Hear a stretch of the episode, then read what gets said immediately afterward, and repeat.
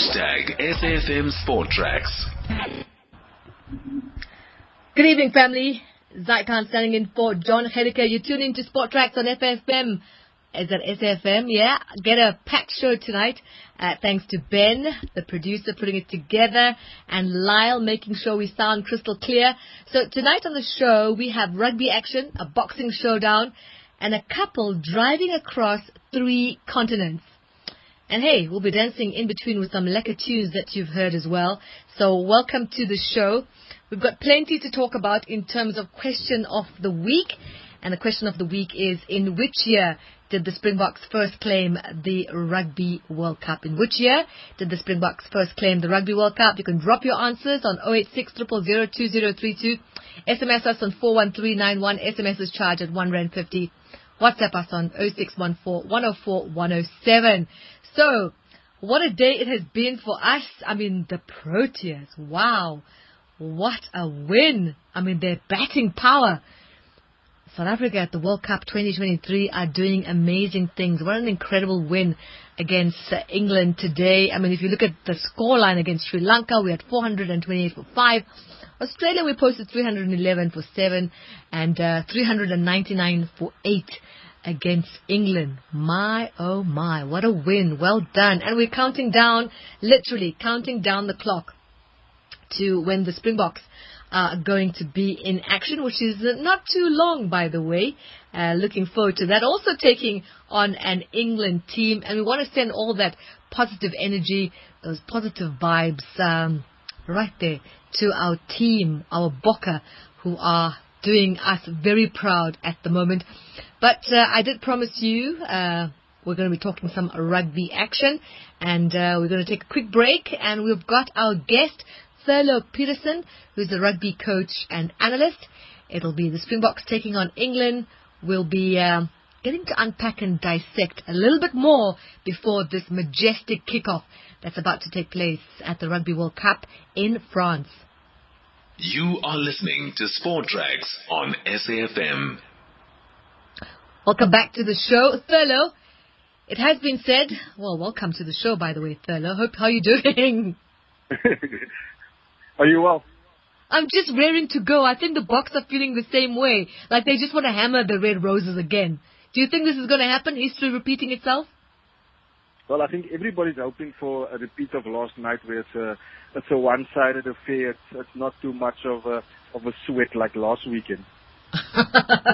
so, I mean, uh, if you saw South Africa's game against France, and just looking back, what stood out for you, though? Yes, I think for me, it's just the Springboks winning the small moments. Um, even Etzebeth um, with the intercept, Cheslin Kolbe with the charge down, and then Eben's try as well. Um, and then the resilient defense by the Boks, because, I mean, the French, they gave it anything. So I think if they can repeat that effort, which I think is hard at, at that level, um, to play at that type of intensity week in, week out. Um, we saw last night with the All Blacks, they weren't as sharp as they were the weekend before. Yeah. So, I mean, you never know. England's not going to go take it lying down, you know, and, and I think it's going to be a different occasion tonight it's definitely going to be a different occasion tonight. And uh, you've studied enough teams. What, when you look at this English side, what can we expect from them? I think they want to grind the game down. They want to play it as a at, a lower tempo as possible. They want to play territory. Um, so there'll be a, there'll be a lot of kicking in this game. Um, they'll try and try and scrum us. They'll try and maul, um, which will be right up our alley. So I think it's going to be it's going to be a tight. They don't have a lot of X factor, but they do have guys like Manu Tuilagi um, as an inside center who's physical, who can mix it up. So, but other than that, they don't have a lot of surprising elements that, that we have to be wary of. I mean, Rassie could, you could almost pick their side from earlier in the week, um, which just goes to show uh, how much we do know about them and how much X factor they do not have. So Jacques Nienaber and Rassie Erasmus, they've been praising this England's unbeaten run. What do you think makes this English side particularly formidable? Well, I think one thing that they do have is a lot of grit. Um, they've got 15, 23 guys who who can tough it out. Um, they can. They showed against Argentina with 14 men that they could win the game quite comfortably. Um, mm. They've got grit, they've got tenacity. You know, they they can muscle it out for a full 80 minutes, and I think that's for the Boks to play that type of game again uh, for second weekend in a row. It's, it's really going to test the boys tonight. I mean, speaking of uh, how well we've done in the past, we've had successes in 1995, 2007, 2019. Do you think this legacy adds pressure, or do you think it adds confidence to the current squad? I think it's a bit of both, and and I think mm-hmm. ultimately it's it's who handles it the best. Um, I think England, if you look at the current crop, they lost to us last year in the final, so they've got a bit of redemption. They want to get us back for for the 2019. You know, so that's in their favor. We've obviously got to defend the title, so you know that's so it's it's sides going in with with different agendas, so to speak, different mindsets um, and different goals for tonight's game. So that's that makes it even more interesting. And at this stage of the tournament, we know Rassie Erasmus is known for his mind games. Uh, how, how crucial is the mental game at this stage of the tournament? I think that at this stage it's, it's more mental than physical. There's nothing physically that you could have done since last week and that's going to give you the edge. Um, I think mm-hmm. now it's it's the mental side of getting yourself ready, getting yourself up there, knowing that you you know your detail with regards to the strategy and the, and the game plan, and mm-hmm. executing it. You know, so mentally it's it's what it's about. It's it's going to be the difference between who takes the W tonight. Yeah, and do you ever think there might be just that cl- complacency that that could be in the Springboks. It could be their biggest enemy, I think, against England. What do you think about that? Not so much. Since they've come together, uh, the team has been together since 2018. So, you know, they keep each other accountable. Um, that's, that's massive. Um, they also respect themselves. They respect the badge and you know they they know who they're playing for. You know they they know what this country needs. They know how much winning a World Cup event or just winning um, in any case as a Springbok team what it does to this country. So their humility is is massive in in that side. So I mean I. Oh, I don't have a house, but I'll put anything on the table to. Especially after the Proteas win against that other England squad. We've got England tonight. Hold that thought, Thurlow. We're going to take a quick break and we'll come back to you. Okay. Welcome back to the show. We are previewing the big one, the Springboks taking on England. Our guest is Thurlow Peterson. He's a rugby coach as well as an analyst. And we were just talking about um, complacency. Could there be that slight bit? Thurlow is totally against it. He knows that uh, the, the Bokke as a team that would never cast any doubts uh, in terms of you know, this team and their previous successes adding to it. Thurlow, what would be your advice to both team's coaching staff in terms of a strategy and player morale? I think number one would obviously be to win your first phase. Um, you know, that's very important side for both teams. Um, especially the Springboks, we, you know, we feed off of a good scrum, a good lineup, a good maul. Um, that gives us momentum, it gives us energy. Um, England, they're more of a kicking based team that, that, that wants to defend well and, and then looks for opportunities after that. So mm-hmm. it's about getting the fundamentals right. You know, doing your basics well, you're throwing at the lineout, um, you're scrummaging, not giving away penalties, and saying that discipline is going to be key for both sides. Um, both teams have very good kickers. Um, South Africa sit with two very good kickers. England with Owen Farrell. So, yeah, discipline is going to be massive tonight for both sides. So that composure going into tonight's game, not, not being caught up in the moment. You know, there'll be 50, 60,000 people screaming and singing and making a noise. So, yeah, you got to keep your head. Yeah. And I mean, uh, it's interesting you say uh, the Springboks, there's the kicking game versus England's running game. And this is quite a dynamic that's going to play out onto the field. Yeah, definitely. So it's, it's, but I mean, it comes down to the team that can execute their strategy the best. You know, whether it be the Boks or their game plan or the English or theirs, execution is, is the main thing. And we saw last week what execution can do for the Boks with with their kicking game. You know, putting France mm-hmm. under pressure. They're going to want to do the same with with the English factory tonight. So yeah, the execution of of the game plan is going to be what's what's going to be most important tonight.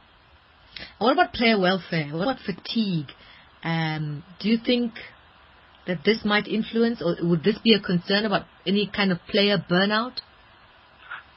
Um, not so much for the Springboks. If you, if you look at the makeup of the side, um, they've they've rested the guys enough throughout the past six weeks. So I think the guys are hungry. They they are ready. They they won't be as as fatigued as if you look at Argentina last night. You, last night, you, for the majority of the tournament, they had to play their best side, um, mm. and that's why New Zealand, you know, could could trump them with with more energy and more fire. So I think the Springboks are in a very good space for tonight. England, they there and there about with regards to player management, but again, if you look at what they're playing for after 2019, they wouldn't worry about fatigue. They'd want to make yeah. sure that they get into a World Cup final because then it can go anybody's way. Sure. And you mentioned bench strength uh, and, and, and, and impact substitutes. Who do you think might be a game changer in the latter stages of the match? Look for the Boks. We've we've got more than enough experience on the bench, um, especially if you look at our front row bar, Deon Fourie as as as hooker cover.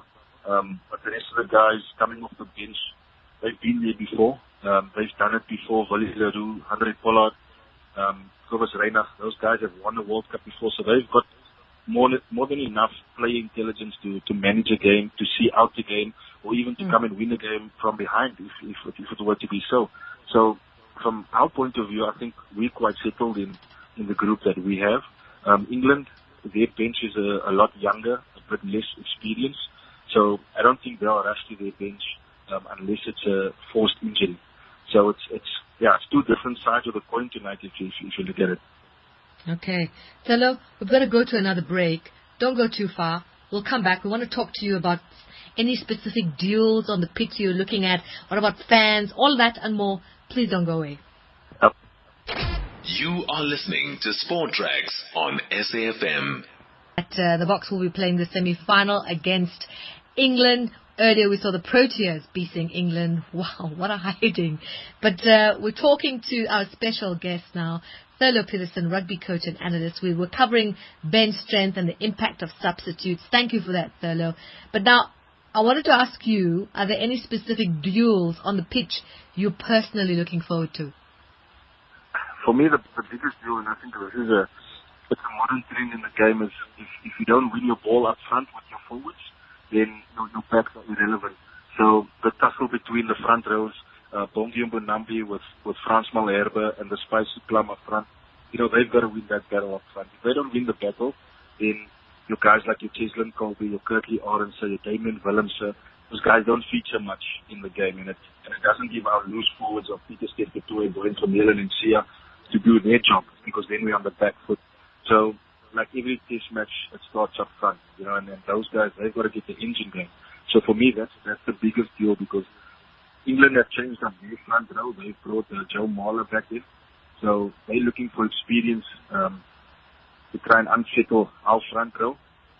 And, and for me, so that's, that's the biggest test, um, for tonight. Yeah. And speaking of tests, uh, we were listening to Siya Kolisi talking about how the Springboks do it for the fans. Now, the fans are an essential part in these kind of games.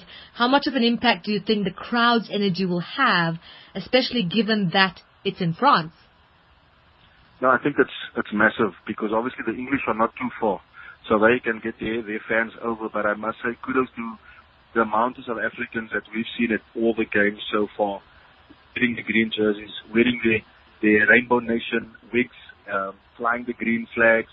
Um, mm-hmm. Um, I think it means so much for the boys. And I mean, we've seen on the social media that every opportunity that the players get to mingle with, with their home fans and to take photos and to sing along with the Gwijo squad, um, the boys do it. So the support in the stadium for the boys is, is immense. It means so much because they know who they play for. You know, they know what the people have sacrificed to make it all the way there.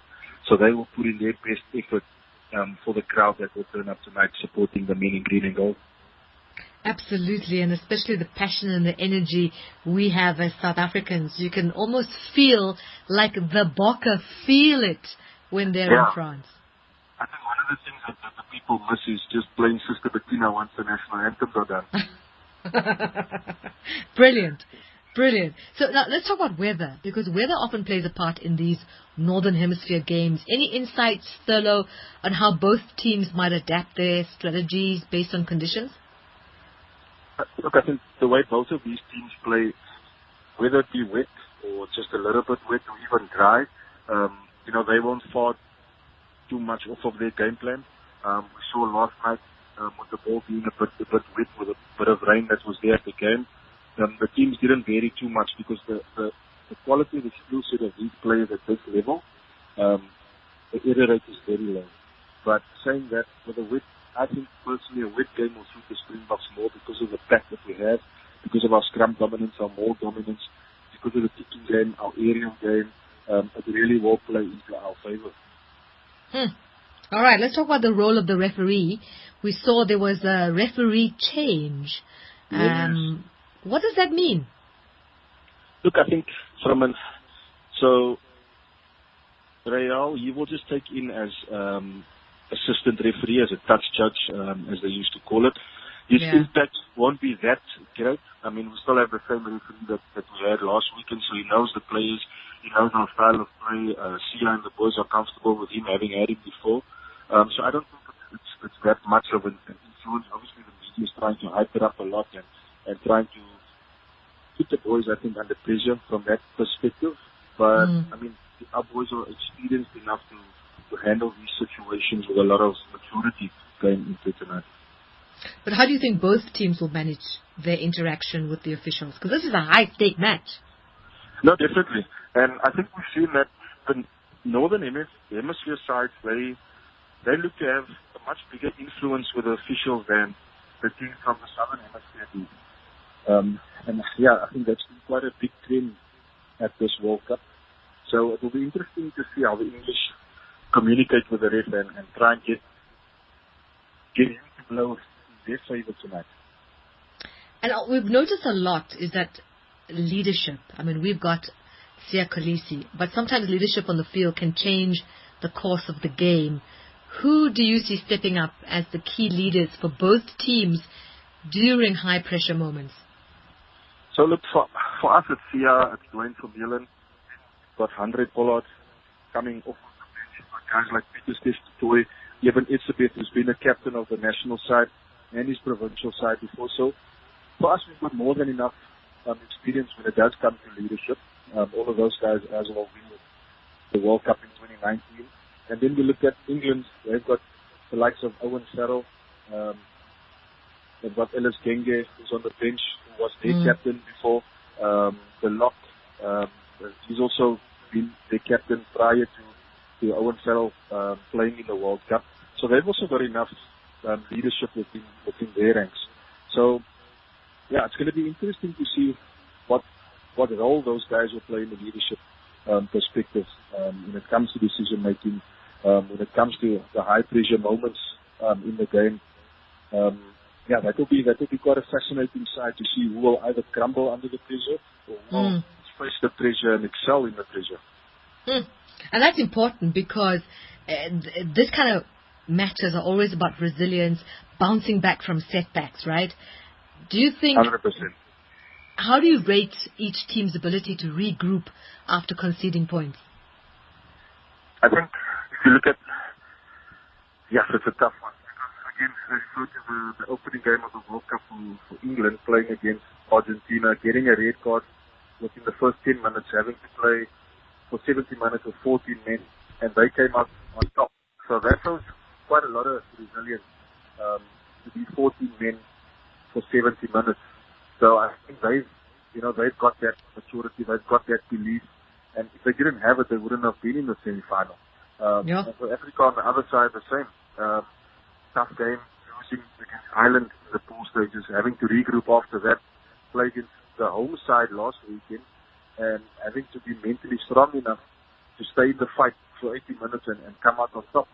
So, yeah, I think geez, both teams have got more than enough resilience uh, at the end of the day. I think whoever just executes the best and, and stays as composed as possible is going to come out tops. Last question, Thurlow. Any predictions on the final score or standout players for you tonight? Look, last week I put between that uh, Wilson win by 10 and they lose by one point. And um, I tweeted that I'm not going to make any any score predictions if I'm not winning. Okay. that that being said, um, I'm definitely going with the Boks Boks to take it. I just think they've got a lot more experience their side. Um, whether it's a curse or a blessing, we won't know. Um, but I'm definitely going with the Boks. And, and players I'm looking to see excel is especially guys like Yamani Libbok. Um, he's got to get that Boks engine going. He's got to get him on the front foot. He's got to make the right calls and the right plays to put the guys into space. And then, I mean, our majestic tight five, Eben, RV and the boys, you know, they've got to do the damage up front. So, I mean, I can't wait for 9 o'clock. I'm wishing it was 9 o'clock. I've seen people have started crying at 11 this morning already. I don't know how they're feeling now. but I'm good to go. I know what a what a weekend of sport we're having. You know, first we started this morning at 10:30 with the Proteas, ended around five-ish. They had a great win, and we're just preparing for this one. Yeah, no, I think it's going to be. I think it's going to be a great game. I think so too. Thank you, Thurlow Peterson, rugby coach and analyst, analyst here on Sport Tracks. Stick around. We've got more coming up between now and 9 o'clock.